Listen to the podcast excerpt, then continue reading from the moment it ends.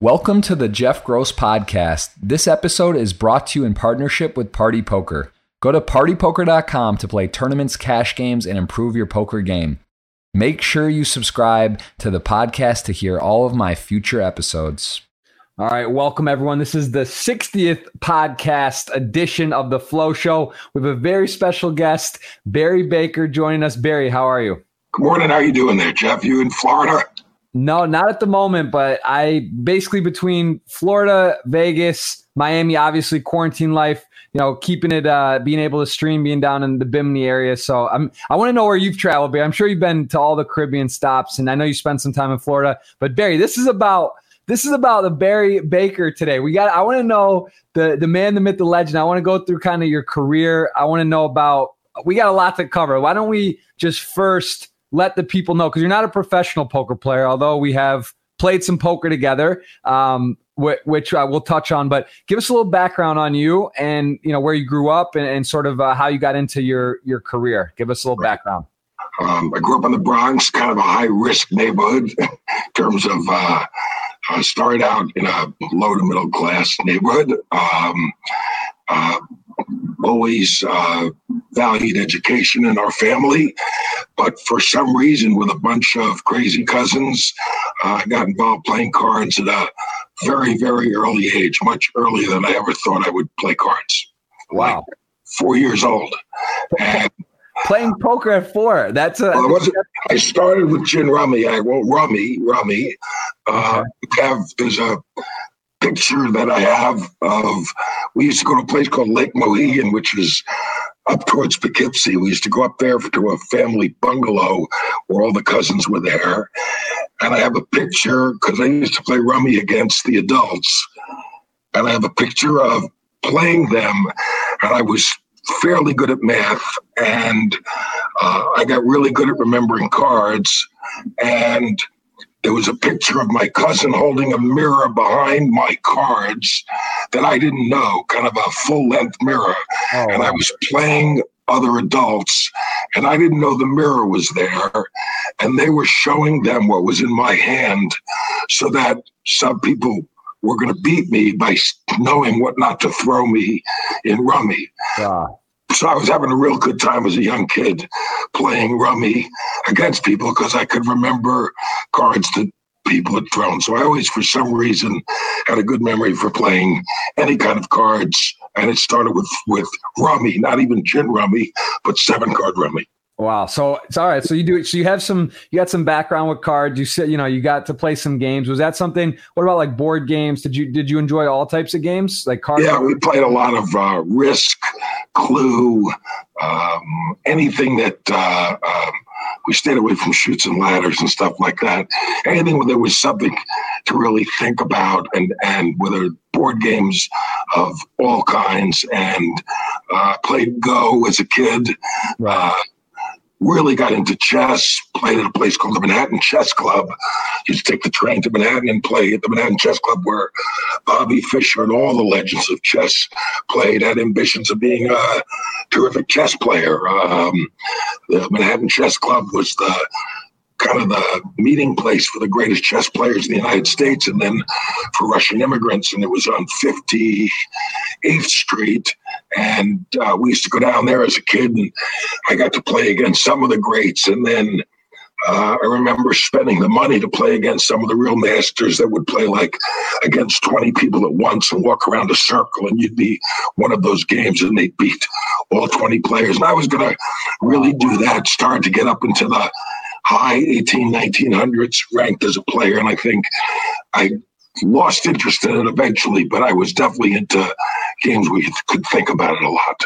And and so you were you were playing. I can show like- you. Hold on, I think I should show you the results of a chess game here that wow. Uh, on the lawn that uh, didn't end, didn't end well. That looks that looks like it got violent, Barry. What's going on there?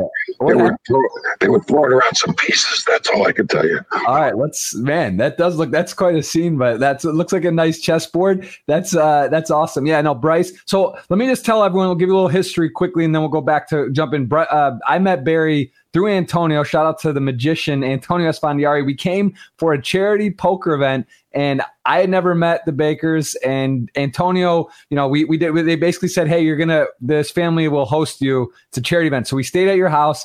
Um, I think Bryce was probably what he was maybe in 16, 15 at that yeah, age. Even maybe even younger than that. I think I know you guys a little over ten years. Yeah, so a long time ago, we come there. Ho- you guys host us. We have a great time. Hit it off, and we've been. You know, there was a few years in a row we were coming each year. Obviously now Antonio's got kids. I have I have a child. Uh, we we haven't seen it quite as much. We're still get together in Vegas. We have some dinners. We catch up. Amy, you know, Brandis. Bryce, the whole family, and it's it's awesome. So uh, yeah, we've got, known you for many years now. So it's good. you it's guys have become part of the family, and the fun thing about the charity tournament is they had you guys had volunteered your time to come up and play at Deer Valley for the National Ability Center. I was blown away to even be asked that you and Antonio would be staying at our house, and they needed like some place to stay. And I said, "Oh, please have these guys stay." And then Antonio called me in Maryland. I was going to a company we owned, and uh, uh, he said, "Hey, I'm Antonio," and, I, and he said, "I'm not staying at your house unless I hear it from you," which told me a lot about the character of you guys. And then you came, and in uh, 43 players in a winner-take-all game. I know you guys were playing for fun. I wasn't, and I was nervous. I won the tournament, and uh, um, you were the only two real pros, but it was fun winning against 43 players for this charity tournament. I must tell you, that was that was a. I remember that. That was very impressive. I, we, I know we were happy. It's fun. It does it honestly in poker and tournament, those kind of things. It is. It's really about when you can win any tournament. It's it's fun no matter what, right? It's, it's so a bunch of luck. It's a bunch of luck, but you can't be lucky the entire time. You must do something right. There was a good play in there, Barry. I know you had a good a good uh, spark in there. So, but yeah, so just give you guys a little history. That's how we know each other, and um, yeah, so uh, Barry, so so take me back now. So you're playing some chess. You're actually playing for a little bit of money, right? That was common. Guys were just for you know sandwiches, uh, whatever. I don't know. What were you guys? What was like the bets back then? This is in what year? This is in the '90s. Uh, I'm in high school, so it's uh, 60. 65, 66, 67. I was wow. doing that. And then I went to Syracuse. I was young, like my 16th, 17th birthday. And I started to play whist all night. Like uh, instead of spending a lot of time going to classes, like most derelicts uh, at Syracuse, it was a party school then. It's the Newhouse School is not a party school anymore. Uh, I think we have some of the best journalism, broadcasters, professionals in advertising in the country. We have so many uh, uh, folks that have come out of there, Costas and uh, uh, uh, among them. But I could go. I mean, you literally could list ten great broadcasters who've come out of Syracuse, uh, uh, Dick Clark, uh, Mike Tirico. Uh, I really could go on, but also on the production side, Eddie Goren at Fox Sports. You have so many people who've come out of there.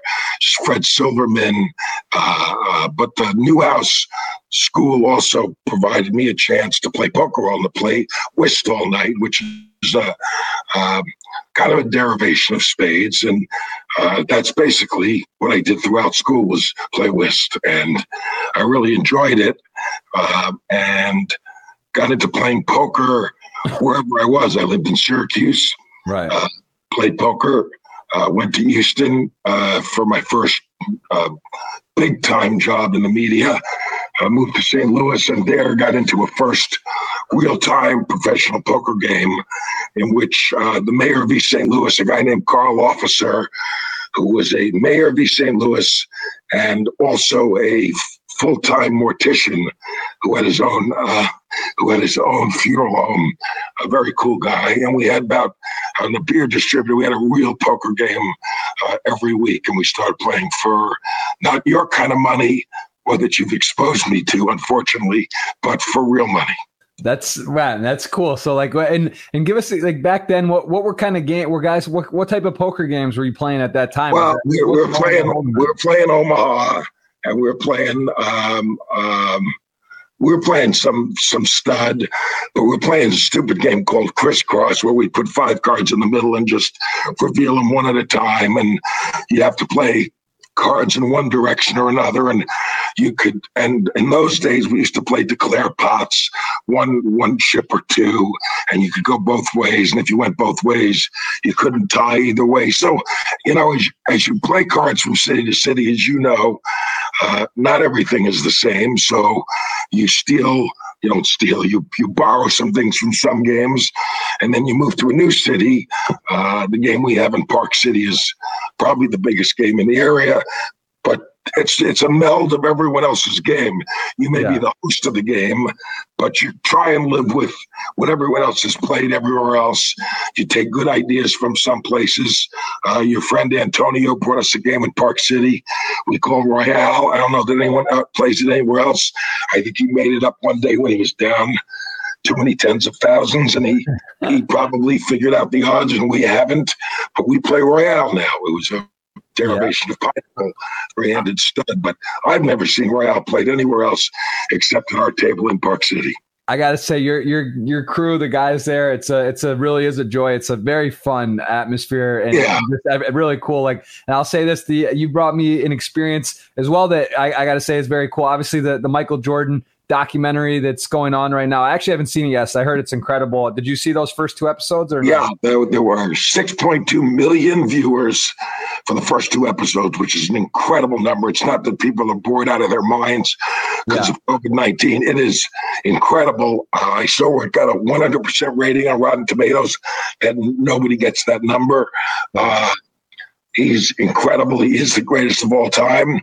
You've yeah. been to his house with me playing a game called Patuki. Yes, I, I was just gonna say I have also to thank you to the to I I've I've met Michael Jordan and meeting him through you, you guys neighbors or in this particular place got to play in his house and also something I've never seen in a poker game which was super unique where it was only cash plays. We don't have to say the amounts or what's going on, but I'll just tell you this: that is not conventional in a in a home game in a casino where only cash bills count. So there's no there's no buying chips, there's no credits. Like, look, you have cash, you play, and it's uh, it makes a fun dynamic, counting it out in the stacks and the things. So that was uh I gotta say, in all my years of poker, I've never seen or even heard of that. And that was uh pretty special playing some of these other variation games as well. Look, you, you've seen cash games where people have quarters and nickels and dollars on the table. That's true. Back in the day, you're right. You never my nickname is Hundy Man, and the only currency that they deal in in that game, without revealing, I don't want to reveal anything about. Yeah, same. That's what I'm saying. We don't have to go into numbers. Size of the game,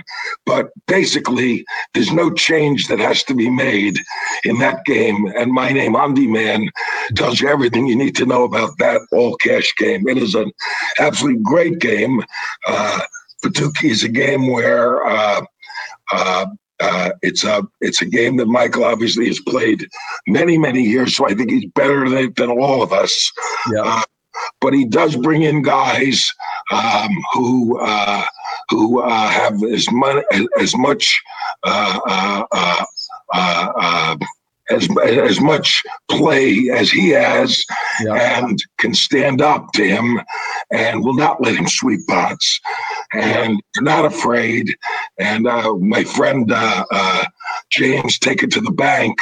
Uh, he says when you say check, he says checks for the bank, and out come the hundies. So it is James. He's a legend too, man. Those those some fun. My, he's my Atlanta buddy, and I got to tell you something. That's those games are fabulous games, and uh, and it's fun having having those guys around. Um, uh, our games are not normally of that size in Park City, but when you guys come up, when Antonio comes up, it's always a thrill. Um, if you let me tell the story about Phil Ivey, I will um, because it's a it's a good one. The first time we had a professional poker player playing our yeah. game. Barry, this is listen to me. I'm I'm I'm holding the brakes on the story stuff for what I, what I, you are. This is your domain. This is I, I want to you know uh, the business is what I'm super interested in, but the poker stuff is fun and and you got some great stories. So Barry, listen, I got all day. So you I, please tell the Ivey story and whatever else you want to say. Oh. you only have an hour and five minutes from now, so I, I'm watching. We're gonna get to the questions, but tell me the Phil Ivey story, and then let's let know. So, so we have a game during our big golf tournament every year called the Cauldron Cup, and at that game, we always raise the stakes. Uh, I would say significantly yeah. to our normal game. And Phil Ivey happens to be in town, and this is maybe 10 years ago or so. Okay. And Phil doesn't travel with a lot of cash, and no one's going to, uh, what's his name? Silent Mike has played in our game. Uh, um, Mike. I'm going to think of his last name, but everyone just calls him Silent Mike on TV.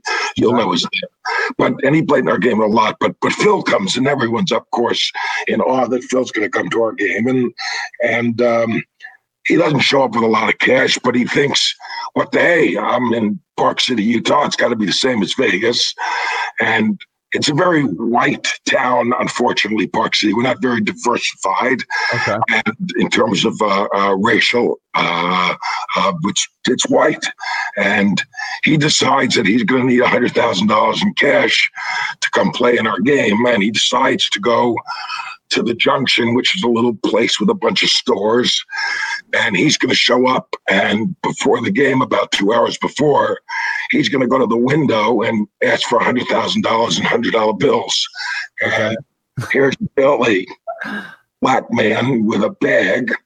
And um, he walks into the uh, uh, uh, Wells Fargo Bank there at the corner, and there's no one in the bank. Really, we don't. It's not heavily trafficked there in Park City, and of course, he uh, walks up to the window by himself, and the teller doesn't even see black people on a normal basis, and he, says, "Give me a hundred grand," and then don't tell me, they, don't they tell me he's robbing the bank. Don't say it, Barry. So, sure enough, she hits the bell, she hits the floor, and Phil goes, What am I doing? What am I doing? And all of a sudden the place goes crazy. So Phil doesn't understand that outside Vegas, people don't sit around, even at the main banks in Salt Lake of Zions, which is that we don't sit around with a hundred grand and hundred and hundred dollar bills. It's not like going to the cage at the Wynn or at Aria. But we had a great laugh about it that night. We played That's that amazing. Night. They she hit the bell for the what happened? Then yeah. so like she hit the oh, then everyone realized he pulled out his card and thank God someone was a poker player there and said, Oh, that's Phil Ivey, who at the time I think might yeah. have been number one in the world or yeah. next. Um, but anyway, so and he played in the game that night. We had a bunch of great laughs and whatever. Um, Bryce um, sat, and watched him, and he would say to Bryce, just like Antonio and Bryce watched Antonio, it's I can win with any hand, and they'll drop out or and the great thing about you guys, the three of you, and, my, and Mike, Silent Mike as much, but not as much, uh, nothing against them, is that you guys, after two rounds, basically know what we all have in our hands. And we're just, we're just uh, we're just food for slaughter at this point. So Barry, that's okay. Before I, the last story, I, well, the last thing I'll mention about poker and our experiences before again, I want to. Your career is super fascinating. You know, even my dad, I was uh, chatting with him about. He actually threw up some questions and did a little bit of research. He was mentioning some. He, you know, he knows about some of the stuff or the people and the the things that you've accomplished in your career. It's pretty cool because like I, I have a good idea, but I want to make sure we focus on sort of that but I will say this summer we were playing some, you know, pretty good cash game at the the Encore in Vegas. It was, I believe, it was either two four or 300, 600. I can't remember now. One of the two. I think it was three six. It was 300, 600, and it was a game I never should have been in. Barry, listen to me. I put you? I put you in, in, in plus EV spots. All I know is when Barry comes around, he ends up winning. Don't I, I gotta blow up his spot a little. He's a he's a smart guy. Whether it's poker or not, if he, he just finds a way because you played in this 300 600 game and you came out ahead, and I came out ahead as well. That's all. That's all I'm going to say. We both did well, and it was a good game, and and you you won, and and you've played some high stakes. That's a little higher than your normal. Is that the highest, the biggest blinds you've ever played? That, that's the highest stakes, and it was more to prove to myself that I could. And even though I lost, um, probably.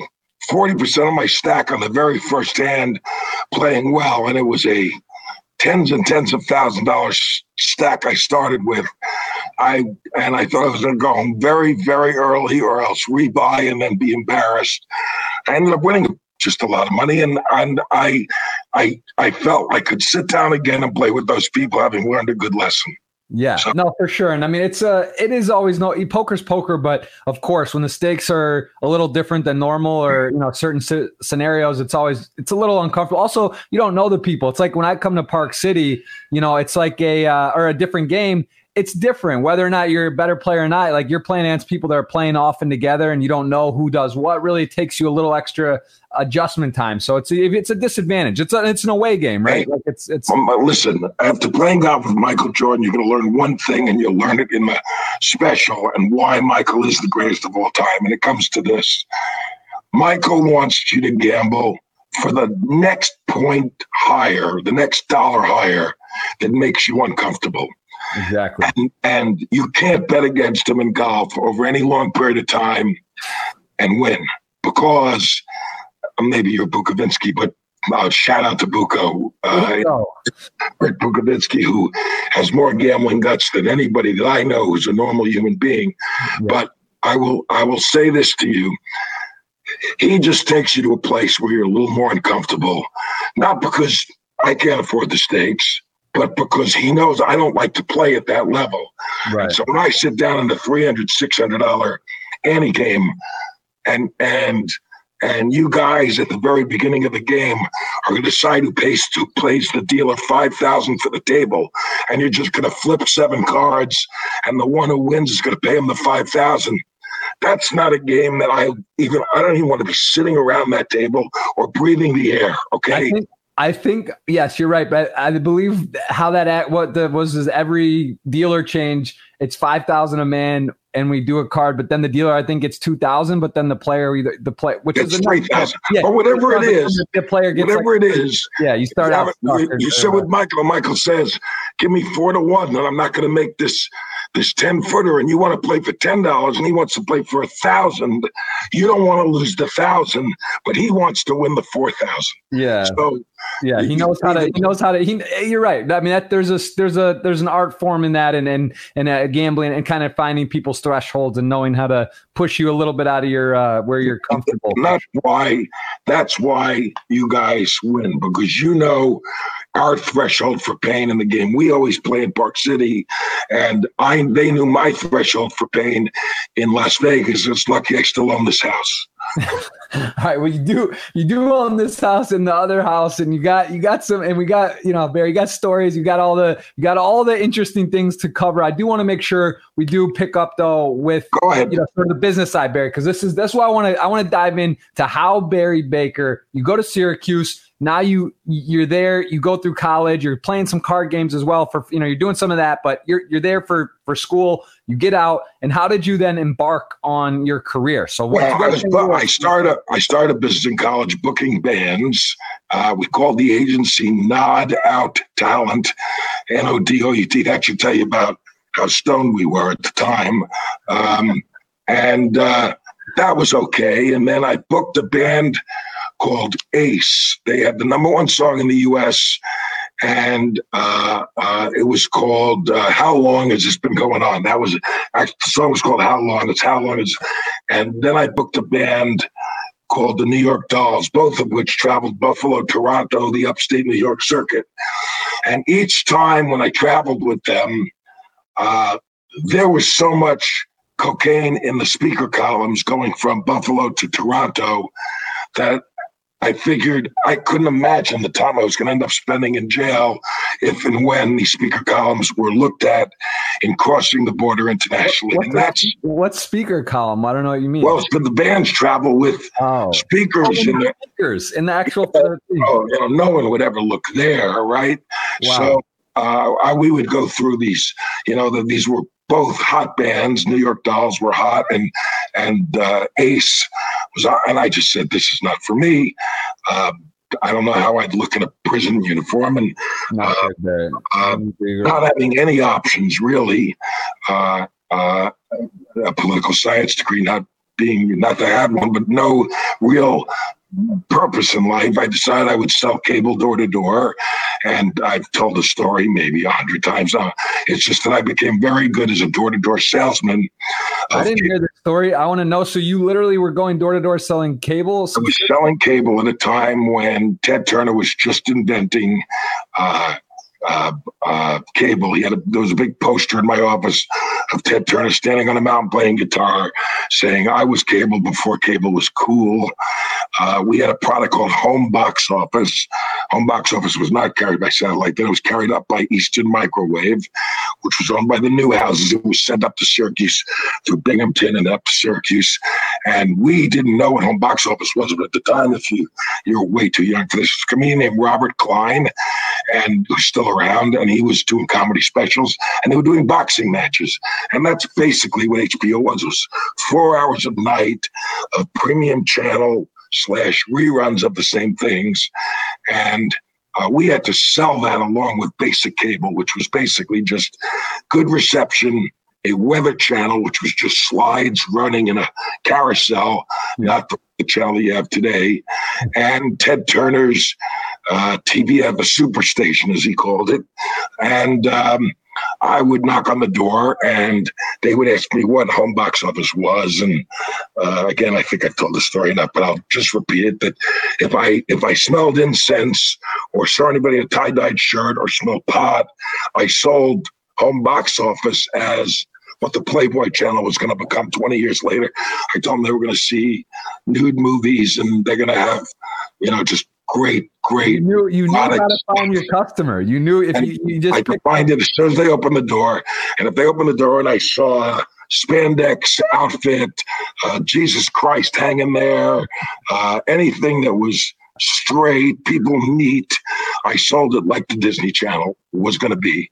Wow. And while the rest of the country was getting what they call 50% penetration of selling the home box office product, I was getting 87% sale sell through. And the people in New York, a guy by the name of Les Reed, who was running home box office sales, called up my boss, who's been a friend of mine to this day, a woman named Bev Harms, who owned the system, and said, uh, Hey, Bev, what's going on in Syracuse? You guys have the highest penetration of home box office sales. She goes, I don't know. This is kid. He's out there selling the thing. I don't know what he's doing. He's, I'm coming up to Syracuse, see what's going on. So he flew up and he went on a few calls with me.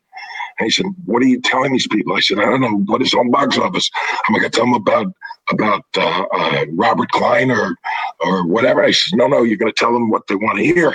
So he, they thought that was brilliant, and pretty soon I was running the cable system. They also had an AM FM station. I was running that, and I was all of 27 years old. And fortunately, somebody noticed that in New York and got hold of a guy in, in in Florida who had a radio station in Florida, and he said, "I have a busted radio station. I was doing all news on FM. Why don't you go to Houston and and fix this?" And I got the chance to go to Houston, Texas, uh, and and take an all news radio station on FM. This is 1977.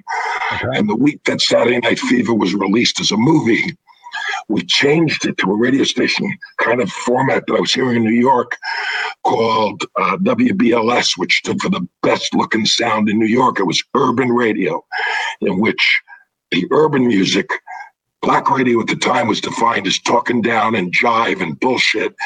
And it was always at 1580 on the dial and it didn't have good fidelity.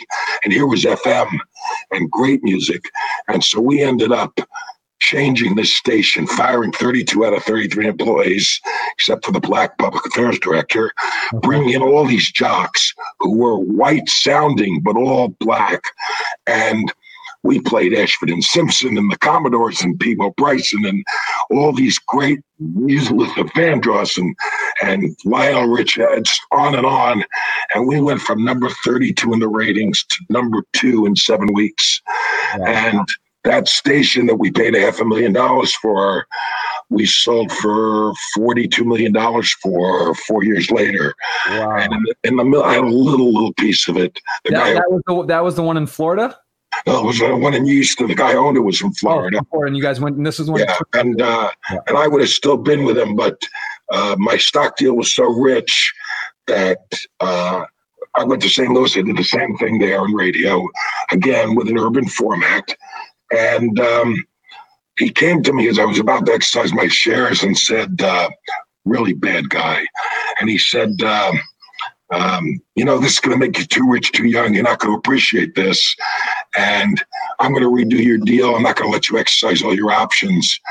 And that I learned a very hard lesson at that time, the worst. Wow. I haven't wow. told the story. Really horrible lesson. And um, he uh, uh, said, "You're. Gonna, I'm going to change the stock values on you. I'm not going to let you exercise at at today's valuation. I'm going to let you exercise at book." which was a difference of millions of dollars in 1982. And so, how old were you? 30 years old then? I was, I was 20. I was 31. Yeah. And I just marked it down as a multi-million dollar painful lesson. This guy was name was Joe Amaturo, and he's still alive in Florida. Um, anyway, at that point, I knew I had to leave, and so when another gentleman called me in St. Louis, he said, "I want you to run my television station." Um, Said, "I've never run a television station." uh, a 65 year old man named Harold Koplar. I said, okay, let me listen. And he pitched me on why I should do it. And um, I went over to run that television station. And uh, little, my little friend, Mr. Amaturo, said, You don't know anything about it. You'll fail, blah, blah, blah. And I ran it for four years. He died, unfortunately, of a heart attack during that period. And his son took over. Um, his son's job prior to that was running a U-boat, was running a Disney submarine at Disneyland. So I was reporting to him. That didn't last very long. Um, I tried to buy the company, and he fired me. And that's kind of a at 37, I was jobless. Uh, um, Let me super fascinating about the door to door. Just to clarify, so you basically got by one of the, the main people in the in the business saw that your sales were off the chart, like different and yeah. higher, came, checked you out, recruited you, brings you on, and that sort of from that point on, you were on the map in this space, and people were kind of people had yeah, yeah, yeah. There was, a, there, was a, uh, there, was, there was a firm called McGavren Guild that represented a lot of radio stations, and yeah. they said, "Wow, this guy knows what he's doing," and and and so I was on the map for sure. So, so they bring you on the map, and then to just clarify your lesson, what was the lesson you learned? I mean, this is that's insane. That's the like, lesson I learned was don't a a read your contract, but yeah. beyond that, um, don't do something in which somebody has leverage over you if you're not going to own it or be a true partner with somebody, um, know that you're only in this for a short period of time until the time when people are going to turn against you for whatever reason they're going to. So either go in a true partnership with friends, with partners you can trust and do your part of that partnership, or be the CEO with control. Otherwise, don't do it. Um, very interesting. But and would you say? I mean, obviously, it's essentially stealing. I mean, it's dishonest. What happened was a was major, totally major, major. Uh, you know that that's the kind of thing that can either maybe derail you or put you on tilt, if you will, or like you said, you can learn a valuable lesson and sort of move forward. Do you think looking back? I mean, obviously, it's wrong in every sense of the way. It's terrible. It's dishonest. It's it's. There's say a lot of other words, but do you think that that lesson, or maybe that did that maybe light a fire, or do you think your things would have been different? Let's say you had got that money. Obviously, you're very balanced, well put together individual, smart, head on your shoulders. Is your life different if that doesn't happen or not really? You just would have maybe gone quicker and got well, more I, things. I, I, think it was the best lesson I ever had. Right. This guy showing me that, um, look, there are some people, and it was the lesson I learned there, and it was later, uh, uh, later on in, in, in another, in, in, uh, um, Ron uh, Perlman's office, I saw the same thing. I learned later on that sharing equity with people that you work with is going to make your efforts multiply so much more. There are some uh, owners that would just as soon cut off their thumb before they would give you equity in their company. They will compensate you in many, many ways. And they will give you a share of that year's profits. All will give you 20% of this year's profits. But the answer is that when they give you 20% of that year's profits, they're going to sell that company for eight times that year's profits. So if you think about it, you're getting 20% of one year, they're getting eight times that as an ultimate value. So you're getting screwed unless you're in that big picture, that ownership picture. And what Mr. Amaturo did was say, hey, uh, he called me Walio, which in Italian means, hey, kid, this is your lesson. And it was a great lesson because as soon as uh, Harold Koplar called me and said, do you want to come over here and learn television? I said, I'll learn television. And he said, I said, what about equity? He said, well, there's not going to be any. I said, well, that's cool because I knew that going in and I wanted to learn that business because I saw it as a entry point into something else. Right. And I and I did that for four years. Unfortunately, he died. I don't think he ever would have given me equity because he was one of those guys that would have cut off his thumb. Uh, just old. That was a generation that just didn't give it away. And then when I tried to buy the company, uh, they fired me, and I was told I'd never work in the business again, and I was done. And um, I was quite. Uh, I had brought the Cardinal baseball team over the rights, and I'd done a lot of good selling and building, and I, I was given control of all their television stations, and I, I had a great job, no equity, and so when I tried to buy the television stations, they fired me on the spot. And I learned again the lesson of, for the second time, if you're not going to own it, why bother? And that's when I formed this company, River City Broadcasting. And that was when you were so after you're fired. This is when you're 37 years old. You start this business. So yeah, I go to I went to, I went to the Cox family and said, "You have a UHF television station that's losing money in St. Louis across the street from the station I used to run." And they were nice enough to sell it to me and take a note. And I owned about eighty percent of it at the with my partner, and we we paid uh, nineteen million dollars for that station. We raised. This is, in, this is in when you're 37 years old. So this is yeah. we borrowed.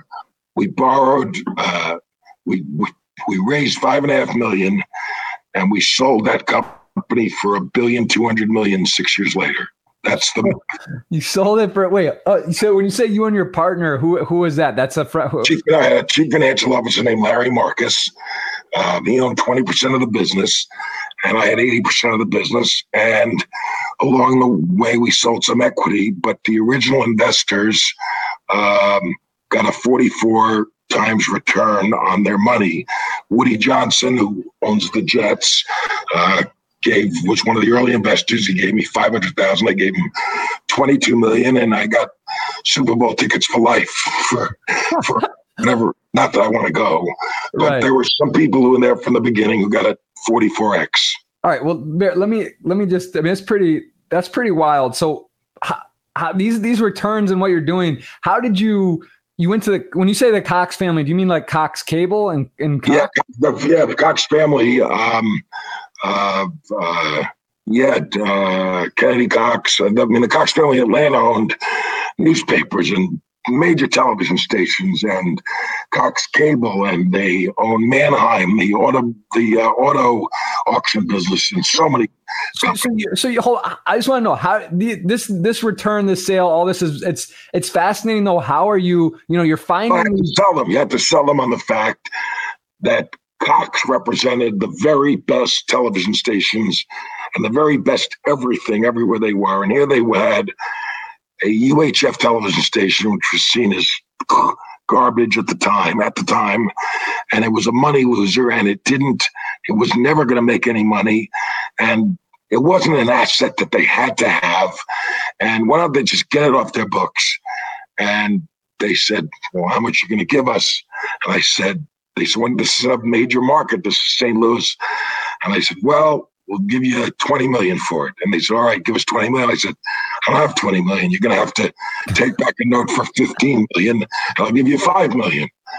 And I don't know. We sold them the fact that we would be good stewards of the station. We wouldn't fire anybody. There were bowling lanes in the basement left over from bowling for dollars.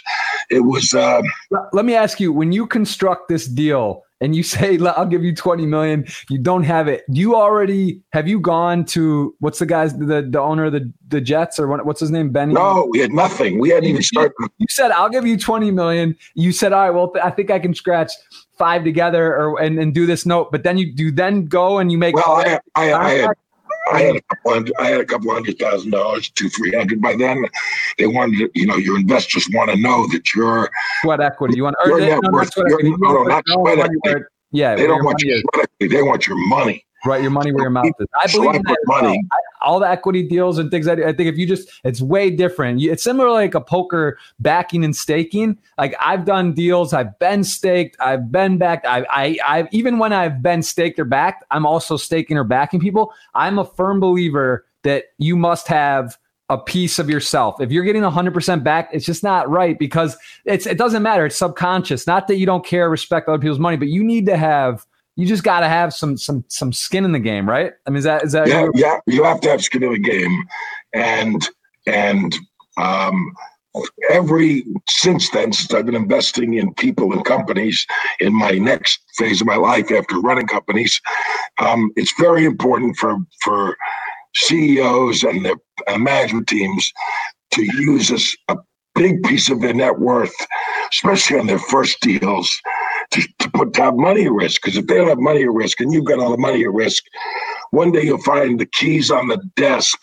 and they'll have walked away from it. So uh, my belief is that you want a CEO who's in the perfect world is put in their first deal 70% of them of their net worth in a deal. They have a boat, a house, a mortgage. They have a wife, four kids, and they have their life into this. They have their reputation. They have their friends in it. I mean, I'm I'm drawing a perfect scenario, but you want somebody totally committed to the business with their name and their reputation, which what we did. I sold pieces of River City to my best friends. Um, and and obviously they did really really well but but um, that's when you want that's when you have somebody who's going to stay there till midnight and after and make a business work. When you're able to get somebody to put their entire life on the line that's to me um, it's the perfect scenario. When you say that when you find an executive who's worth $10 million and he brings you a deal and says i'll put 300000 in uh, i'm not overwhelmed generally generally Right. Wow. Very, very interesting. So, but did you, when you got made this deal, you cut the deal, you put out, get 5 million raised, 20 million, you got a note for 15 in your head. Were you thinking this is likely a double three, four X, or were you like, this is a grand slam and I just, no, no, no. I think it's, a, I think it's a double, but I think like the investing world is now looking and saying, okay, if he starts to do okay, he starts to do okay, can he, can he, uh, which I did right away. We did right away. Can he do it again? And can he do it again? In other words, is the talent scalable? He's done it in Syracuse once. He's done it in St. Louis in radio and television, but one at a time. And although I did do it in, in St. Louis and Sacramento simultaneously, running those two stations, is his talent scalable? And we quickly found a station in San Antonio. That started to work. Then we found one in Des Moines. That started to work. And right. then, thank God, that at the 92 NCAA Final Four, that Duke won because a guy on the station in Indianapolis that he had paid 67 million for and uh, Jim Goodmon from from Raleigh, North Carolina, sorry, Raleigh, North Carolina, and Raleigh, Virginia, Raleigh. Anyway, Jim is sitting there and he's a Duke fan, and I'm sitting with him in the box of the Final Four on that Saturday, and he doesn't want to own independent television stations, but he does because he has the big CBS station in Raleigh. And Duke wins. They upset. It was like a gigantic upset. They were never supposed to win. Okay. And I and he signs a deal with me on the back of a napkin after the first game to sell me the station that he built 68, paid 68 for for $31 million. Because he didn't know how to run that kind of station. So the fourth station we bought was Indianapolis, Channel Four, which to this day was the it was the Bobby Knight show. It was Bobby. It was managing Bobby, which he's absolutely unmanageable, but we developed a great friendship. Um, uh, it was the highest rated uh, Indiana basketball in the 90s, early yeah. 90s was nothing hotter than that, right? That, There's nothing hotter. There's nothing hotter. Like anyway, so, uh, yeah, it's crazy. Right? Anyway, we re- we repeated a formula of good programming, good selling, and then we started to go back and buy radio, and uh, then we bought some stations from Bob Bass in in Sacramento, in Columbus, and in uh, um, and in Asheville, Greenville. We bought some what they call fifty thousand watt clear stations, WNOL New Orleans, which is the mouth of the South, radio KBW in Buffalo, and so we built thirty five stations. Okay. And uh, in '96. Um, fellow named David Smith, which Sinclair Broadcasting today, uh, offered us a billion one in cash and a hundred million in stock to buy the company, which I was not wedded. I, I didn't have my name on there. I, I never saw this other than as an investment to make my partners a lot of money. So I didn't, it wasn't a legacy. I wasn't turning this over to my son or it's a business. You sit down at a poker game, you're not trying to own the casino. You're trying to make money. And so for this six year period, uh, my partners who were at Boston at the time, my biggest partners at Boston Ventures, uh, a guy named Tony and a guy named Kopi Coppage, I, they looked at me and I looked at them and said, this is a ridiculous return. Um, and in order to get the money, they had to borrow a billion dollars. And uh, the the payment, the price for that was I was going to have to move to Baltimore to run the combined company for three years. Okay. That's how I ended up in Baltimore and a poker again. Uh, not to bring it all back to poker, but a great poker game there. Um, but the deal was Jimmy Lee, who passed away at uh, at uh, Chase, he he was the lead lender of all of this stuff, and he said, Barry, we're giving you the money, but we're only giving you the money if you go run the company. If you merge the entities, the thing you do, and so now we had 65 stations, and I did that for three years in one day. And and that was when you say Baltimore. Which part of Baltimore again were you in? We were in Pikesville, uh, uh, just north of uh, their Beltway, down the street from a golf course called Caves Valley, which I belong to. Yeah, no, I know, I know, Caves very well. That's I as well. You know, you met Dave Silverman. He came, stayed at your guys' house, right. and obviously right. felt we live. I live with Mike for like seven plus years in Baltimore, so I know Baltimore very oh, that's well. Right. That's and, uh, anyway, yeah, it's cool. I, I, love the place. A great pro there. Dennis Sadish was a mentor to so many pros around this country. A real genius. Yeah. Great that's awesome, man. It's it's a cool. That's very cool. So you've lived in different pockets and you've done you've grown this. And then I mean, ninety nine though. I know. I just uh, talking about with Barry Diller, who is a a mogul in the space. Is that when you got connected with him? Yeah. Well, Diller's the genius of the geniuses, and if you think about it, he could have been the Jeff Bezos instantly. Nobody knew more than about internet and commerce than Barry. Uh, I met Barry in eighty nine when I bought my first Fox station. Uh, I was on the Fox Board of Governors, uh, and I was one of the key owners in getting the Fox program across to owners uh, how we were going to have to share in the responsibility of the NFL when Fox took the NFL from CBS. And a big supporter, Rupert was always there, uh, always asking us for help. And uh, I had a direct line to either Rupert Barry or Jamie Kellner. Uh, Barry always liked my work. And he asked me, as soon as my contract with David was up, David Smith at Sinclair, uh, to come work for him. And we actually started plotting that even before I left Sinclair. And Barry was collecting assets like USA Broadcasting, uh, etc. And uh, he so even before I started there, we were already strategizing what to do, even in before my contract was up in late '99, and I officially joined. I don't know in late 99. I remember I was in the Caribbean that year. But I was made president COO of all operations. And during that time I was there, we bought Match.com, we bought Hotels.com, uh, we bought stinkers too, Santa.com and, and uh, Maxim.com. But I, we had USA Network, we had Sci Fi. But I will tell you that when you buy Hotels.com and you make a you know, 200x return or 100x, whatever it is, that makes up for a lot of stinkers that you pay for 10 or 20 million. And Barry was an absolute genius, genius in the stuff that he bought. Um, he, uh, He likes to be the strategist. He also likes to run stuff. I love to run stuff. Uh, I learned a ton. And after a year and a half, it was clear that he wanted to both run stuff and be the genius. And I like to run stuff my own way. And while I didn't stay forever, uh, I learned a ton about that size organization. I was over a billion dollar, ran a billion dollars of EBITDA, uh, nine CEOs, direct reports, three public companies. Um, and it was terrific. And I maintained friendships with some of the guys, all the guys really. Dara Khosrowshahi, who runs Uber, is the was the M and A guy. John Miller ran AOL, was the broadcasting guy. Uh, Julius Genachowski was our general counsel, ran the FCC, uh, now with Carlyle.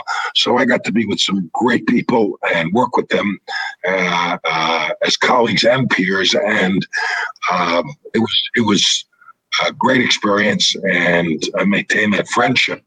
Um, and it's helped me really understand the transition of bricks and mortar to commerce on the internet, which served me well when I decided to make a transition into private equity. The people who backed me in River City. And and uh, so and Barry, to you're saying he could be the next Bezos or or could have been or he's I mean he's done so big. His name's in the industry is synonymous with you know the biggest. He's, he's referred to as a mogul, and people give him what what makes him what made him such a so great. You just know when he left Fox, when Barry left Fox, um, Rupert like Rupert wanted Fox as his toy. I mean, I'm not telling tales out of school. Right. Rupert, after Barry had built it and operated it Rupert said, This is my Ferrari. Let me do this. Now wanted more hands on for him and his sons.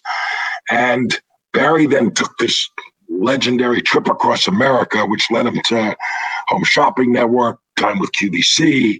And he began, he was really the one who discovered this interaction between what the internet was becoming and commerce and saw it as clearly as anyone now. Jeff got into it through books, but it could have been just as an Amazon, but it could have just as easily been Barry as Jeff because he saw it across all industries. And not that Jeff looked into anything, because Jeff didn't look into anything at all. But Barry was at the forefront of this, and Barry made the connection in dating, in hotels, in Expedia with travel, uh, with Ticketmaster, taking that online. Uh, so many businesses, uh, lending to so many businesses uh, Jeff just seemed to make the connection from books so many other things that you buy today and then the Whole Foods buy, which changed that. But I would say it could have, eh, with a flip of a coin, it could have been Barry just as easily. Right. So, okay. Very interesting. And, I, had an inside, I had an inside look at that.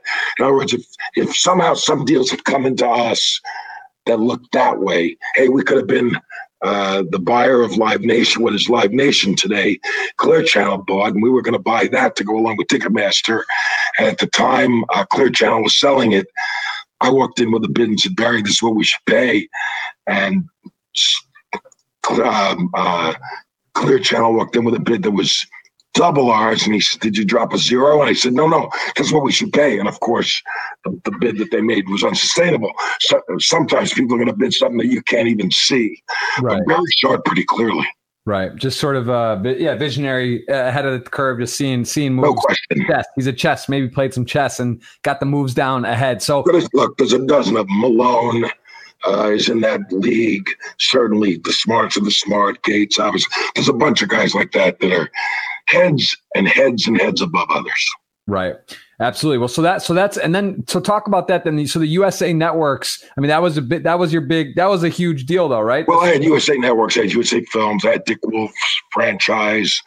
I had three talk shows. Uh, um, Sally Jessy, Maury Povich, and the uh, fabulous uh, Jerry Springer.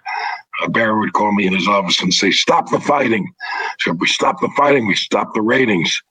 Well, stop fighting and wink at me.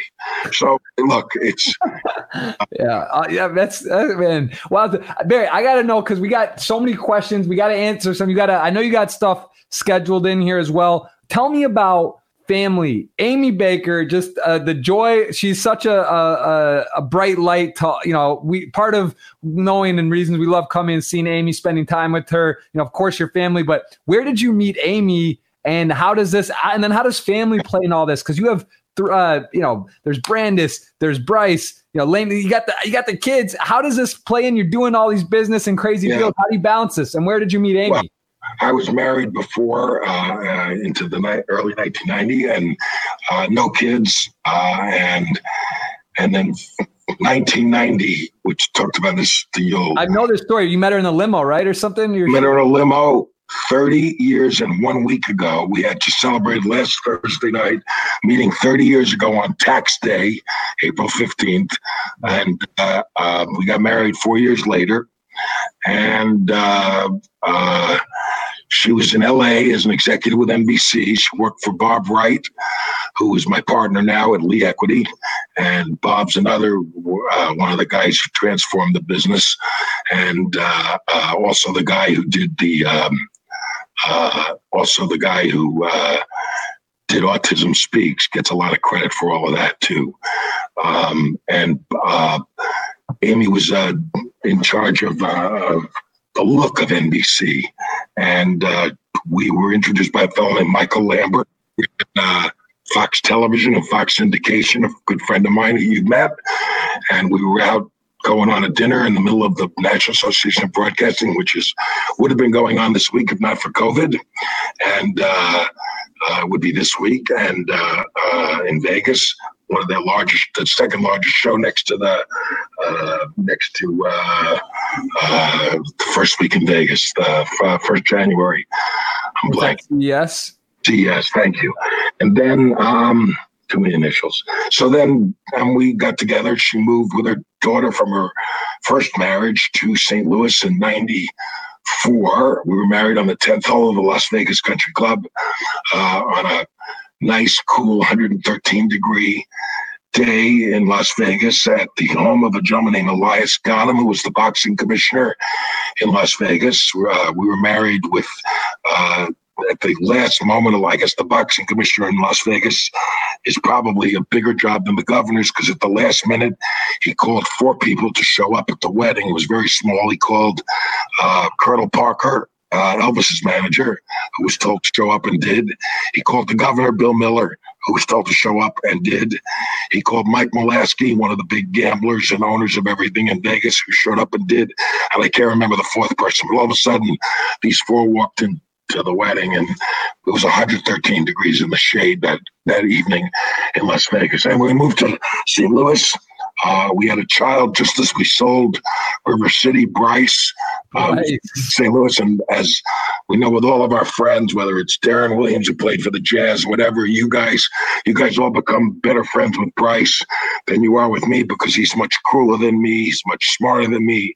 He's better looking than me. Well, listen, Bryce, Bryce, we call him Boogie. You know, he, he has a good time. We have a lot of fun. He comes on the trips. Uh, yeah, we've been to Montreal numerous times. Antonio, I know he's he's up in California and bounces down and is there. I've run, you know, yeah, we see Bryce a lot, man. He's great. It's so funny to see, I've met him in like high school and now he's, you know, he's hanging out. He's one of the boys. He's awesome. Yeah. He's, everyone wants to come back as Bryce, including me. yeah. So Bryce has, Bryce has the life of any well, he's 23 now, working a great job in San Francisco, but no one has the life of Bryce, period. Anyway, Lane came a couple of years after that. She's a junior at Stanford. Uh, we've told her that she's not really ours because we don't think we could have produced the kid that got into Stanford. So we told her she was left at the doorstep. And, uh, Yep. She's really bright. She worked for Chuck Schumer uh, this past year in Washington. She has designs on being in law school, being a judge, working for who knows where, but the sky's the limit for her and for Bryce. And Brandis has a baby girl. She lives in Florida, in Jupiter, and uh, she's doing great as well. So uh, uh the family's very closely connected. Uh, we've had both both Amy and I have had pretty giant medical issues. I know you wanted me to. Yeah, I wanted to touch on that a bit, and just to explain what you you know what you've gone through with that and how you've beaten some of this. Uh, well, this. I, I I developed throat cancer in '96. They didn't think it was throat cancer at the time. It turned out to be. Um, I've had 63 surgeries under a general, another 100 uh, in the office, literally surgeries. 63. Uh, You've had 63 surgeries. 63 times I've been put to sleep thinking I'm not getting up. Yeah, I finally, they finally removed my vocal cords because the cancer was about to spread to the rest of my vocal frame and I would have had a stoma put in and talk like this. But I talked without a voice. I talk like this for about five years because I didn't have a voice and no vocal cords. And then finally, a genius named Steve Zeitels in Boston, after 10 years of surgeries and the final removal, figured a way to create a partial voice box inside my throat. He's the doctor of Adele, who has talked to. He's the doctor who gave Adele back her voice. James Taylor, Cher, Julie Andrews, uh, Marvin Hagler. Uh, uh, I mean, I could you could go on with uh, uh, 20 people that uh, Tommy uh, I can go on and on and on. Uh, uh, Keith Urban, Roger Daltrey, what's his name from Aerosmith, Steven Tyler, who says he put half a Peru up his nose. Um, Steven, Steven Zeitel's a genius, and uh, uh, he has saved more careers. And he literally gave me back a voice for Bryce's bar mitzvah, and he promised me he would. Uh, my best friend Steve Sobel recommended him, and we had traveled all over the world. I've had surgery on my vocal cords in Australia, almost had it in Germany, but had it at every major clinic in the United States. And finally, Steve figured out a way to give me back a voice and get rid of the cancer. And that took start to finish about 12 years of surgery. So I'm cancer free for now 13 years. Amy's not been so lucky. Uh, when I was going through one of my cancer surgeries in 2004, um, she developed breast cancer stage four, um, sorry, 2005, and had a double mastectomy, and then was cancer free until a week before her 60th birthday, three years ago in August. And it came back with a vengeance. And she's now stage four again um, on a very, very tough chemo regimen and we're fighting through a lot of options, which are not very pretty right now. Um, she's not well. She's been in quarantine essentially for the last 35 days. Nothing to do with COVID, much more to do with the fact that she has almost no white blood cells or hasn't had many weeks in terms of resistance to any kind of disease.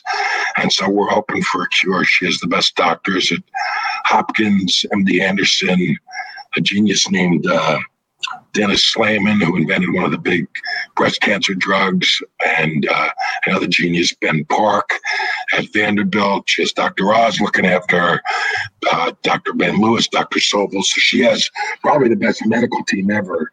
But there's no call, there's no cure yet for uh, metastatic cancer, and so we're hoping something shows up. So we're both battled cancer for many years, uh, and you know the obvious money doesn't buy you health. If you don't have your health, you're in big, big trouble. So um, we're we're both very sensitive to it, and given uh, tens of millions already to health causes and both kinds of cancer. We just started a uh, breast cancer lab in at Vanderbilt for Amy. We have labs in both um, uh, uh, MGH, where uh, at Harvard, where Steve Zeitels is, and in Vanderbilt for uh, for throat and neck cancer. So we're pretty dedicated to trying to find some solutions for people. So. Absolutely no. I mean, uh, it's it's really I just I was talking with Amy, talking with you, and you know um, to go through the surgeries and, and go with it shows what a fighter and how tough you guys right. are. Really, it's really amazing to see Big see. fans of this guy too. My best, or one of our best buddies, Tony Thomas, whose father started St. Jude, and he did Golden Girls and all kinds of stuff, and we're big fans of this guy too. That's awesome. I see you you are the chairman of the Park City Medical Center. It was. Uh, retired, retired now. I was one of the original founders of it. But uh, Park City has incredible, incredible, as you know, orthopedics. Tiger Woods does the surgeries there. Uh, obviously, with all the ski skiing and the U.S. ski team there, we have some of the best orthopedics folks, and I've been very involved in that as well. Absolutely. Well, yeah. Again, and really amazing to see you guys just how you've uh, you fought and progressed and just get through these these. I mean, sixty three surgeries. That's got to be like a record. I've never I don't even never never heard that. That's like I, I mean, yeah. that, that's that's that's uh. It's it's up there. I don't know many people who've had more than ten or fifteen. Yeah. Uh, it's it's tough when you put to sleep that many times because basically it's the it's the anesthesia that kills you. Uh, ultimately, it's not the surgery. Um, you basically, you know, the anesthesiologists who hear this will know this. You run into problems uh, more times than you'd think. It's why an anesthesiologist sits there during your surgery because you have heart fluctuations, you have all kinds of things. And I've had what they call incidents. And so they have to mix the cocktails just right. So, yeah. Wild, very, very wild, man. Yeah, Barry, you're you are you're an inspiration for sure. These stories, I know some of them, but hearing like the door to door stuff, I did not know that actually, and and just seeing it, kind of seeing how your trajectory and and your ability to. uh I don't want to say flip, but negotiate and weave and, and find deals to to sort of you know it, it, it shows you it's like it's, I'm glad they got that voice box for you because I can't I mean to, to to have you not be able to talk would be a that would be a that would be an injustice. So I, I can't. Uh, I, that, that's amazing that they. You they didn't know me when I when I didn't have a voice, which was about five years. I talk like. Yeah. It was very frustrating for me to be in rooms. I had to control environments, and I couldn't go. I would go to events and just where there was music or something where I couldn't control it, and I basically just had to sit on the side of the room. Very frustrating these years. You're you're not a sideline guy, that's for sure, Barry. Like you you uh you that's like we said. I'm glad that you have that. It's really that's amazing. All that's uh, really really is inspirational. I do want to ask about family and business. So when Bryce is born, um, and just in general, how how do you? Because I, I, have a one year old tomorrow. Actually, Joseph turns one year old. Um, it's amazing. Yeah, thank you very much. It's really it's been been a yeah. As you know, children the the greatest gift. How? Give me a little bit. I don't want to say advice, but what have you learned or looking back at Barry the businessman or the mogul of doing these things? How were you able to balance family uh, and and children? And and what advice would you say? What would you maybe do differently, or what advice would you have, or, or just either or? Well, I would say to you that you try and make your business life your personal life. I know that since Bryce has been a teenager, wherever I've had a business meeting of any of my CEOs that I work with or sales heads or whatever, I've tried to let Bryce sit in on meetings ever since he could even understand what cash flow was. And I know that's not for a one year old yet, but even in the earliest days when he was, when he was verbal, I would make sure he could hear conversations that would put him around terminology that if he was interested in, it was there for him. And he obviously became very interested. If I take a pitch from somebody and it's on the phone or in person, someone comes to Palm Desert or to Utah, or if he's in New York, and I'm going to take a pitch on a new business, I will always ask the person, do you mind if my son Bryce sits in? And it was, if he's in New York and we have a Monday morning meeting at Lee Equity. I would ask my partners, can he sit in? Um, I don't think you can do anything more for your kid than to put him in situations and tell him my favorite two words, which is naturally curious.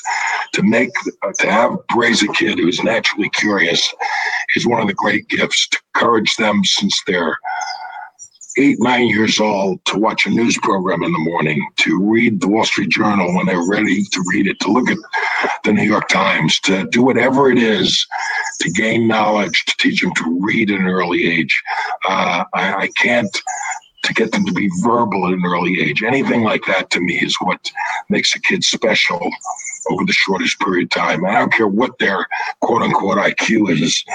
Being naturally curious is to me what it's all about. To to you know learn what the cloud is. To it's it's the stuff that we take for granted.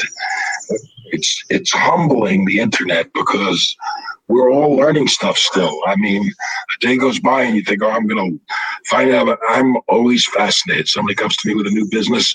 I've got a new business call coming up in about 15, 12 minutes. And I'm always fascinated about that new business. If Bryce is in the house, I'll say, Bryce, do you want to hear this pitch? Uh, we heard one last week about a incredible business related to the insurance business. And it may not be my spade suit, but it may be something that tweaks him about streaming or something that right. he to learn about. So, well, I, would, I mean, to, to that point, it's uh, Bryce is obviously very, you know, he's in tune to Instagram, Snapchat, what's going on. So, you know, to get that perspective of someone now who's sort of come up with the generation, uh, a different generation, where he can say, you know what, no, like this is cool, this is not cool. Oh, this people are doing this, or I see this, or no, this doesn't sound right, or this wouldn't work because you know they have a completely different perspective. Who you know can give you an unbiased uh, look into the what's happening, right, with that gender. So that's got to be invaluable as well. And you got to pick your spots. Like uh, because of the COVID, we had a Peloton to this house a few weeks ago, and I'm not going to learn how to put the Peloton thing together. I'm going to leave that to Lane, the little Stanford genius. But at the end of the day, because I don't need to relearn that, but I'm going to spend my time learning about something else that's going to do me good the next 10 years of my life. But you got to pick your spots and continue to learn every single day. So you don't, if you hear about something in business that you don't know about, and you're in a fund like I am, where you're out there spending money in, we're in, we're in drug rehab, we're in the fertility business, which I know you know is a new business for us and for me. But I know I know more about women's fertility now and about freezing eggs and and and and everything to do with when women start to lose the ability to have a healthy baby without freezing their eggs. I knew nothing about this five years ago, and yet the willingness to learn that and do some social good while you're learning something. That's why you get up every morning. It's not just to play poker and to play golf. Right. It, that's why you get up because otherwise you kind of they're like you know your brain is like a muscle. If you don't use it you're going to atrophy and die. I and my some of my friends who want to play golf 360 days a year i think 180 or 150 might just be enough except during covid.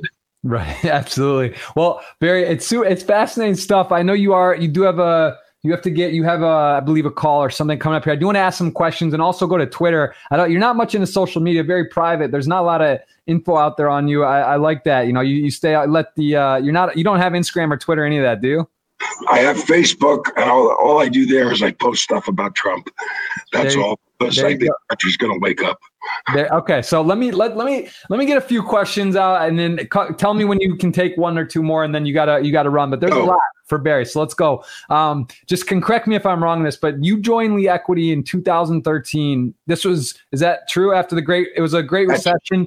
Um, true. I, I did I did uh, two terms at Boston Ventures as a general partner there. They were the owners at the time at uh, National Enquirer, uh, Motown Records, Six Flags, sticking through investments, PRG. You think, you think Six Flags is Six Flags? Actually, I had someone bring that to me, saying that the the uh, stock was so low. This was before COVID even hit or anything. Premier, well, yeah, Premier Parks. We sold it a long time ago as we did the Enquirer just curious, do you think that's a good like would that have been a good like at that price when it really was low or just sort of Well you talking about pre pre COVID or now? Yeah, pre COVID. Disney laid off 110,000 people.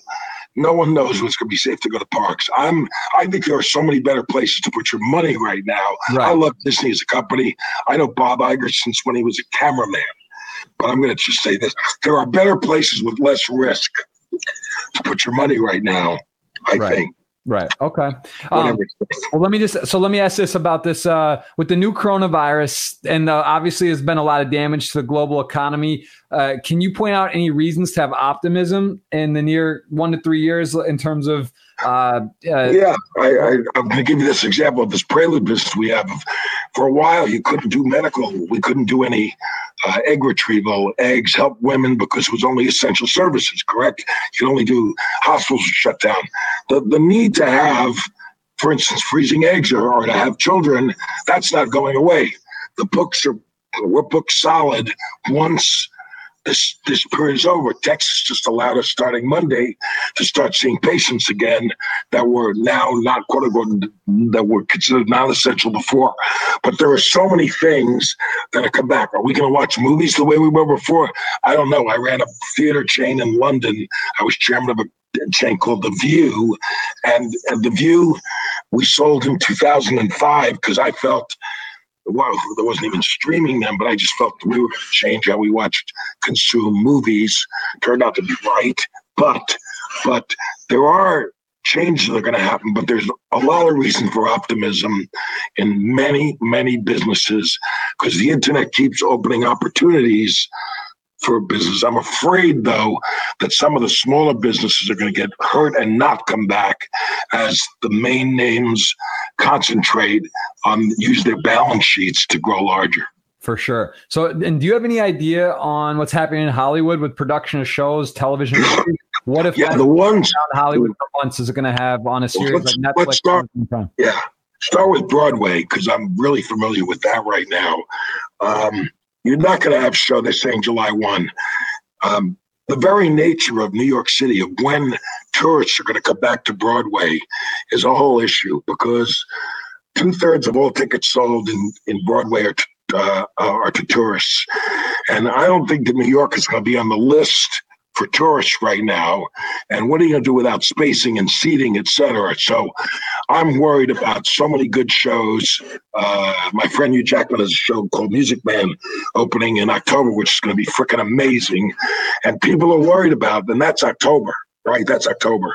What happens to all these people? It's not just the stars. How about all the people behind the scenes right. that travel in concerts and travel in tours? You got a tour that has 150 people. What are these people going to do for work? Is there going to be a is there going to be a Coachella? Is you know this? Forget about you as the consumer. These people need work. So there's a whole issue. Now take it over to the Hollywood production stuff. Stuff that was in production on the margin may never go back to work. All those people are unemployed. Stuff that was successful, the 12th season of Blue Bloods, that stuff is going to go on again. But the stuff that was on the margin, we're going to have a whole re rack of that. The good news is there's a real appetite for streaming. So there will be a curve to this. And I think that people will come out of it. They'll just be attached to different shows specifically. Really, it's really, uh, really interesting. And then I did want to ask you as well because you know you you have some overlap with the sports stuff. So how do you think? Do you think that the sports will try to hold games without spectators? And does that well, hold? I, look, I think what the PGA Tour did was really smart. I think you start with no no nobody in the in the field, nobody, no customers. Then you had ten thousand. Look, if Costco can keep six feet away, the PGA Tour with volunteers can do it too. So let's start first tournament, no customers, no spectators. Then let's go to ten thousand. Then let's go to twenty thousand, and let's space them and see how we do. Is that, where is that in that in that in that uh that, that June 15th, June 15th, we have our first PGA tournament. Now, tennis, same way. We have a uh, wonderful kid, uh, um, uh, Grigor Dimitrov, practices our tennis court here every day, and they're waiting for tennis to come back.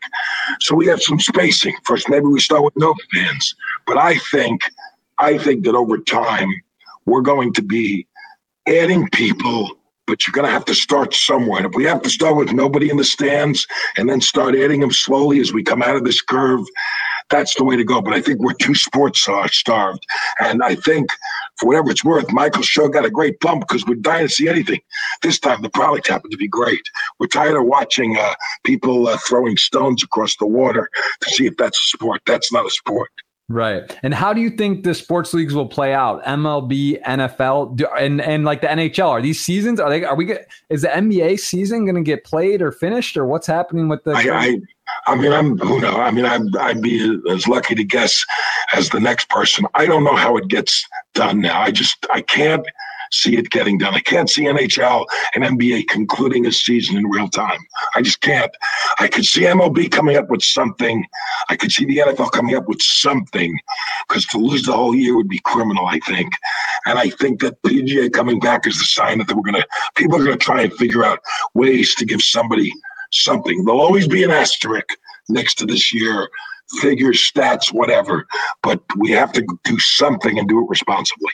Yeah, it's it's even kind of crazy because even so, like with the N, the NBA, you know, it's even different, right? Like if somehow they could figure it out, or in like a month or two, they restart it or finish it, it's like players are all rested, teams are different. It's just like it's just all the whole flow of the season and how you jockey and, and have to re- do things. It's just like it's it's not the same, right? Everything's right. sort of bizarre. Like guys aren't training, teams aren't practicing. You know, it's just kind of. uh it's it's a it's yeah. There's no easy answer, that's for sure. Like you said. Can I give a shout out to the guys in my regular game?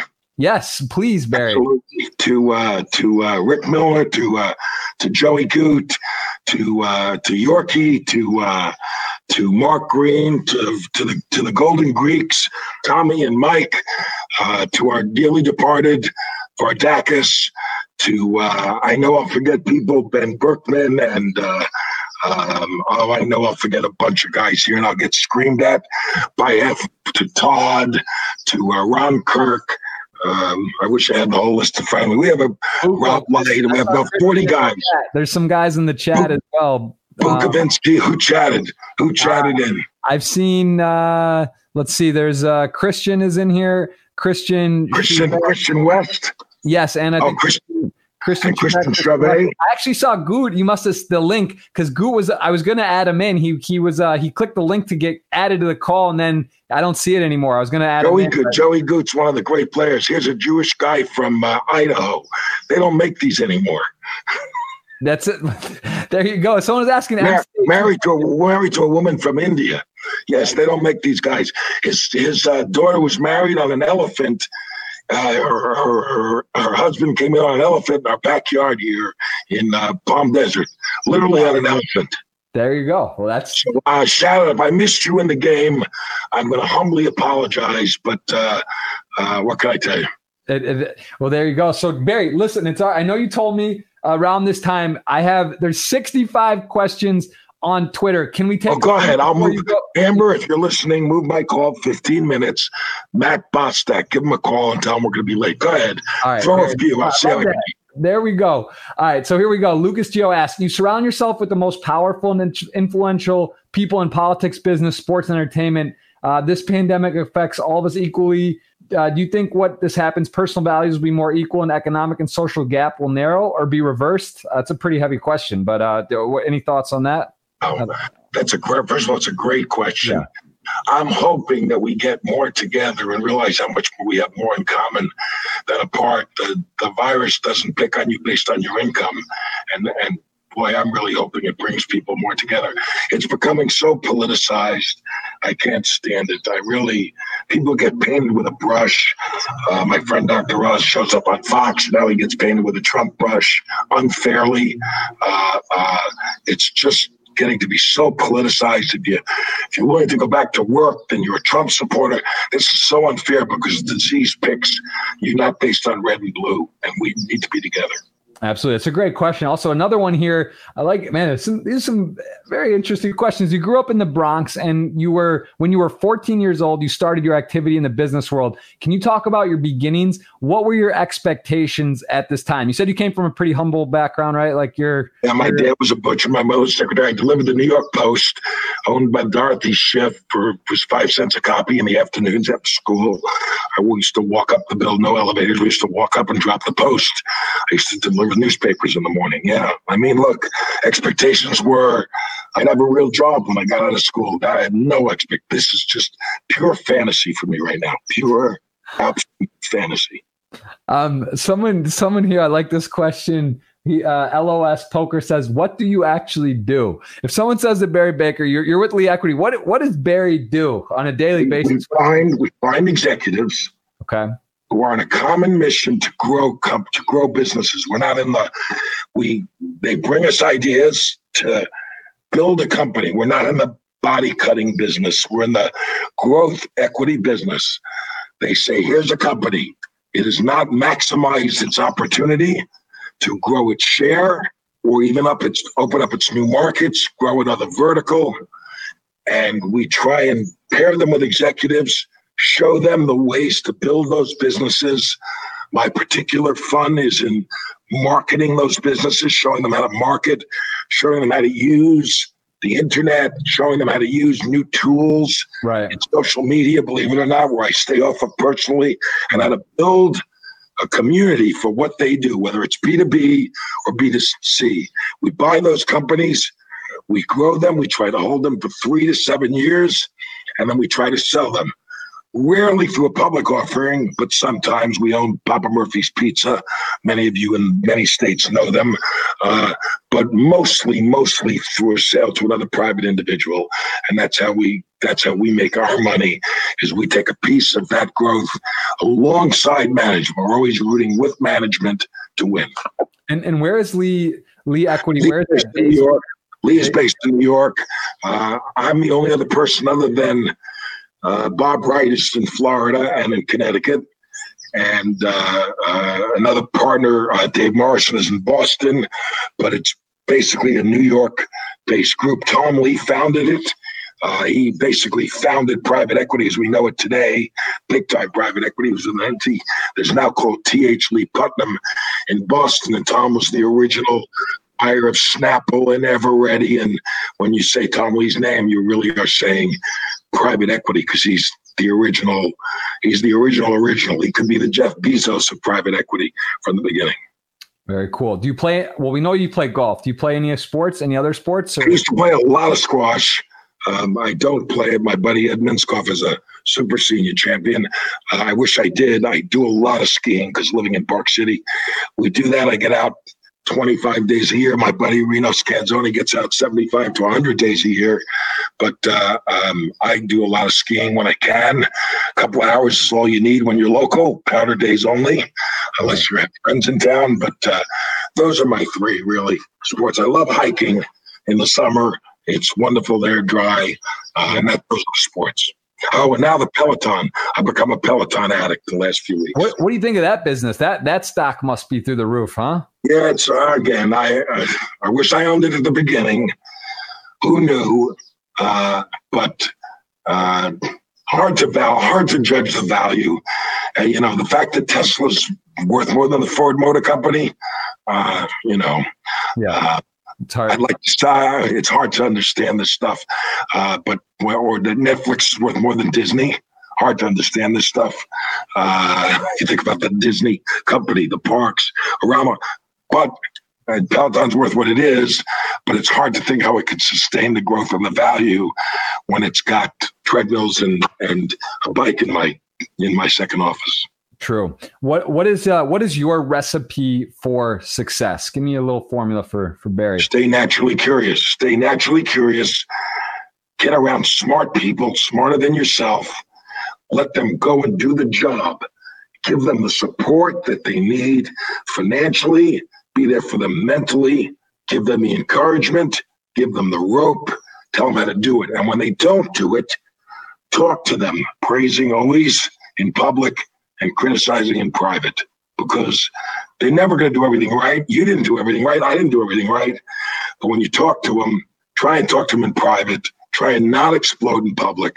It's a tough thing. And try and tell them, here's how you might have done it. And trying to get them to come to you and not solve a problem on their own that they haven't, that they think they could, and they want to show you the result of how great they were. Try and get them to, to solve that problem with you if they haven't done it before. And then once you show them how to do it, then they got it because you get smart people around you, they'll do it. It's great advice. Um, something uh, asking, let's see, Mary Dip asking, do you do you like Stu Ungar? Did you ever play with him? Do you know Stu Ungar? Do you have any Stu Ungar stories? That's a random random. Uh, I don't know. I don't know Stu Ungar. I, I, I, might. More people know who I am than I know who they are. Somebody comes to our house where we have 500 people for Sundance parties, and they go, "Oh, I was at your house. I don't know who they are." So right. I apologize okay. to you. That may have, that may have happened. Uh, someone's asking, have you ever been to Vegas? Which we know is yes, but tell us something about it. You got married there. I went to Vegas first time in '70 seven. Saw Sinatra at the at the at the dunes, and it was uh, you know, you never forget when you saw Sinatra, right? And so yes, more times than I can count. And I bought my parents a home there when I made my first dollars. Uh, I bought my parents a home there in in Sun City uh, on Bayland Drive, and uh, when they moved to Dallas, and uh, uh, my wife's brother lives there now. So I still own a home in Las Vegas, and I love the place. I love the restaurants more than I love the gambling. I love the entertainment. I saw Barbra Streisand there New Year's Eve 2000 and Bette Midler the next day. Um, I saw Lady Gaga there a few months ago, and she stood on our table and sung after at. Um, um, I'll think of the restaurant with the great chicken in a second, but you'll know the name of it. The one, the one, the one we went to uh, uh, recently, uh, yeah. at uh, the MGM Park. Um, the one in New York, right? They have. Hey, I'm supposed to have these problems. Can't remember shit disease. What's your problem? I I'm too excited. Come on. Too many questions on my tongue. It's not Carbone. Um, it's uh, Noma. No, no, not the Nomad. Nomad. The Nomad. Nomad. Teamwork, Barry. Yeah. We got She's there. Noma Nomad. Yes. Yes. Um, you were a media pioneer. What was it like to run two monsters like Sinclair Broadcasting Group or USA Interactive without going crazy? This is from Peg Million 69. I don't know who that is, but anyway, maybe I do, but I don't know. Uh, again, I'm not running them. I have a CEO of USA Network at the time, a CEO of Sci-Fi, a woman named Bonnie Hammer, uh, who was a woman who now ended up running all the Comcast cable. I put her in that job. She was amazing. Um, um, and the other company was which company other than uh, Sinclair Broadcasting Group. Oh, Sinclair was easy. You know, I was in there because I had to go in there. They, they had to go in there. David Smith was the chairman. I was CEO of the broadcast group.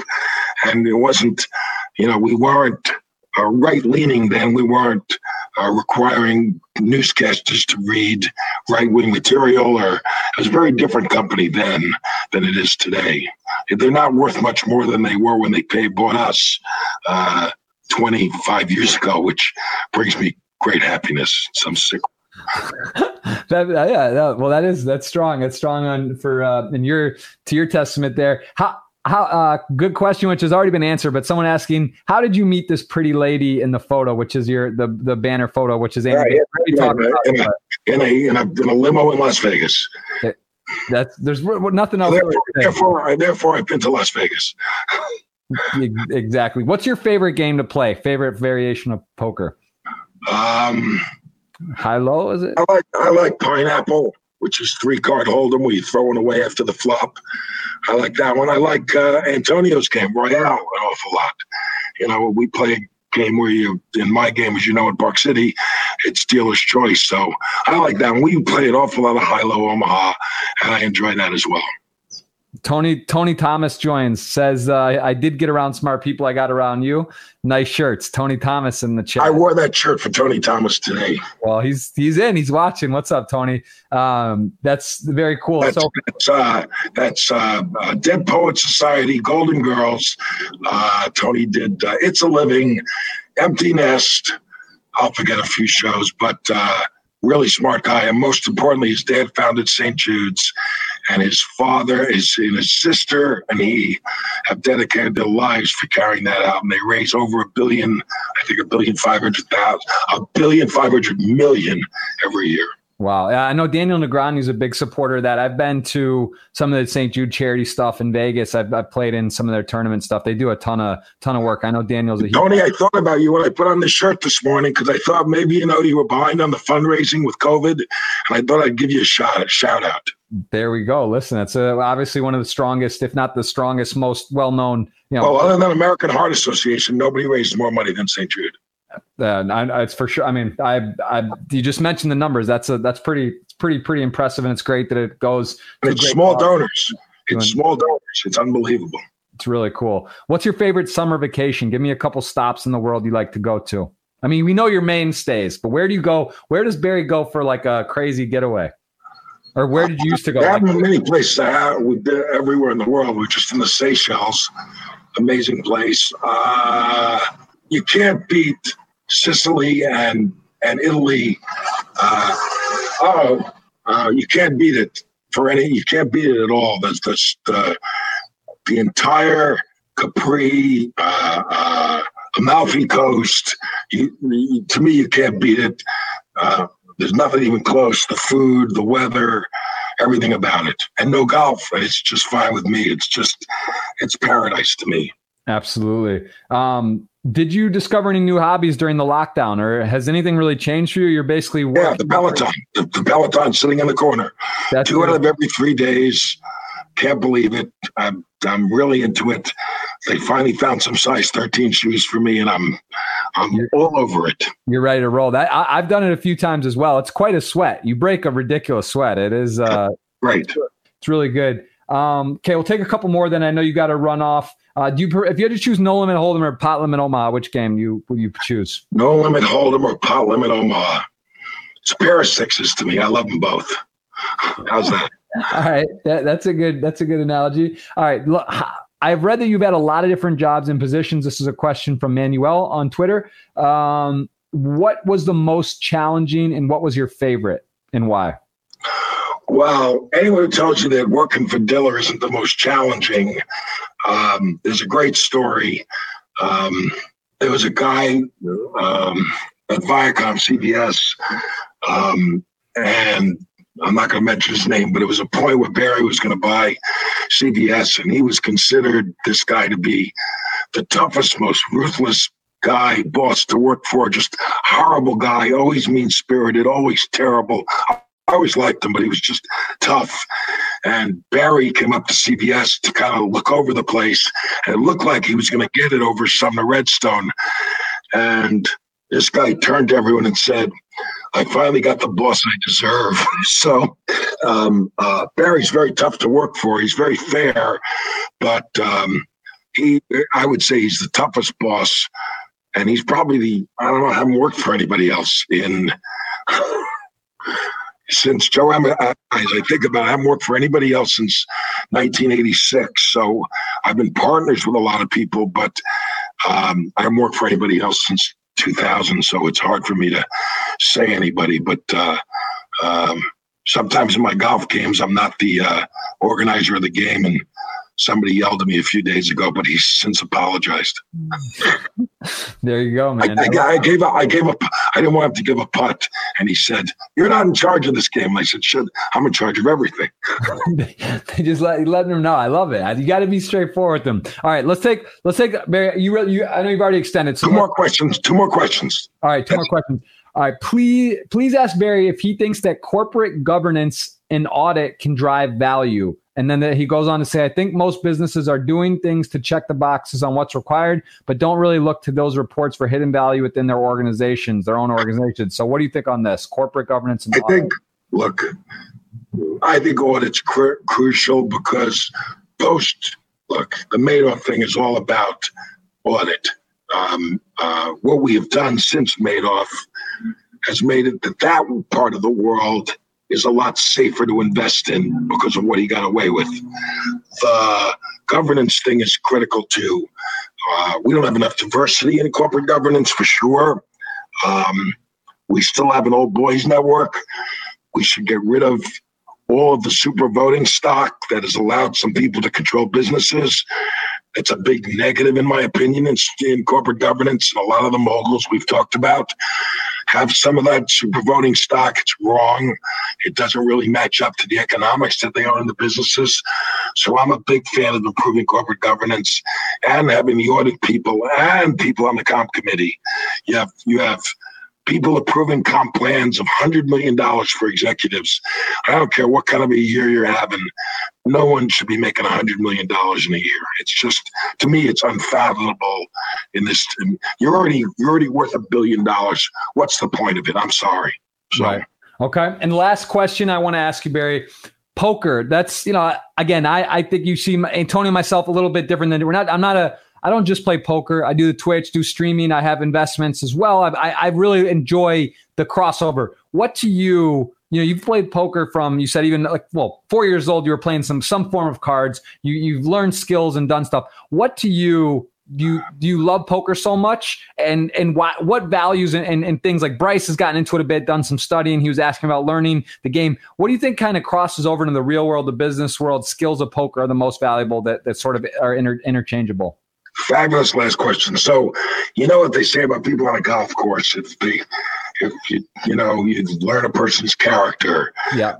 The Trump story I'll tell you is that uh, at the Palm Springs Invitational is that um, he was playing it about 15 years ago, and my friend who's a head pro, who's a head pro, who's a head pro, who's a professional Joe Ogilvie, he uh, um, watched as Trump was playing ahead of him and Trump bumped his ball up in the rough on the first hole, and the pro of him said, "Go back and tell him he can't do that. This counts in our the the Palm Springs tournament is a is a tournament the old Bob Hope where the amateur score counted towards a separate prize like it does in the AT and T, and um, he just bumped it up and."